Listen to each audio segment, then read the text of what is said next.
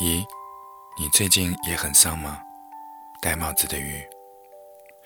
最近比较丧，我一向不信水逆，总觉得一旦相信了命运，自己就给了自己一种越来越荡的心理暗示，那就真是掉进坑里爬不起来了。也许每个人都会体验一段诸事不顺的时期，我正处于这个时期。冬天的坏天气仿佛能够把心冻住，那些不好的事如利刃一般的锋，一刀一刀的扎进了心窝。有时候真的觉得自己坚持不下去了，成长竟然是这样辛苦的事儿。不知不觉，你没有人可以依赖，反而要被人依靠。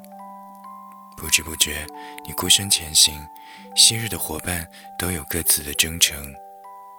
不知不觉，你不再掉泪，因为哭完之后怕被人看出来，反而要向人掩饰悲伤的痕迹。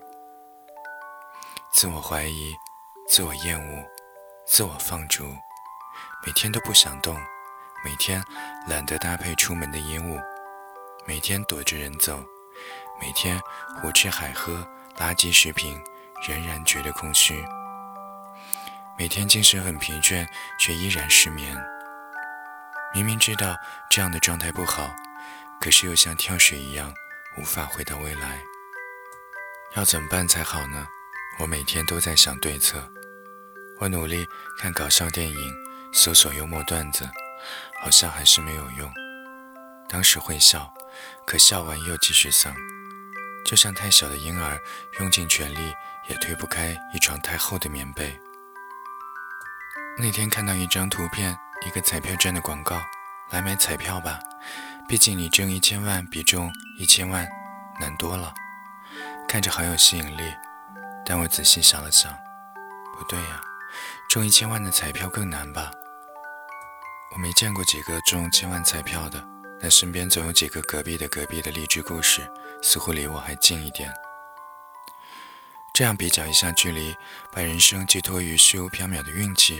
似乎还不如自己振作来的更有盼头一点呢。很丧的很丧的时候，我越发需要留心发现生命当中的美好，重燃对于这个世界的热情。拥挤的地铁车厢里，高个子男生默默用身体给身边娇小的女生隔出一方略宽松的空间，这是别人对别人的温柔。一天的事情多得要把人逼疯。然而，窗口排队办事的队列那么长，大叔见我急得团团转，主动把他靠前的号码牌给了我，说：“你先办，我不急。”这是别人对我的温柔。路边的小朋友把球踢飞了，我想也没有想就把球踢回给他，这是我对别人的温柔。